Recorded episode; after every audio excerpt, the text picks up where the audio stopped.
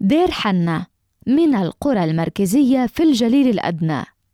جاءت تسمية البلدة بهذا الاسم في زمن البيزنطيين والرومان.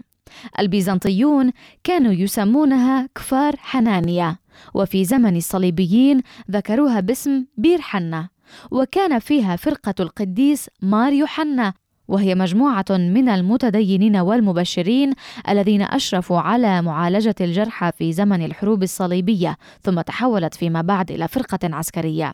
بقوا حتى اندلاع معركة حطين التي خاضها صلاح الدين مع الصليبيين سنة 1187 دير حنا تبعد 24 كيلومترا إلى الشرق من خليج حيفا و15 كيلومترا إلى الغرب من بحيرة طبرية. برزت أهميتها في القرن الثامن عشر عندما بني فيها سور وبرج وقلعة ومسجد وقصر إجمالا تعد موقعا أثريا له دلالته التاريخية والحضارية.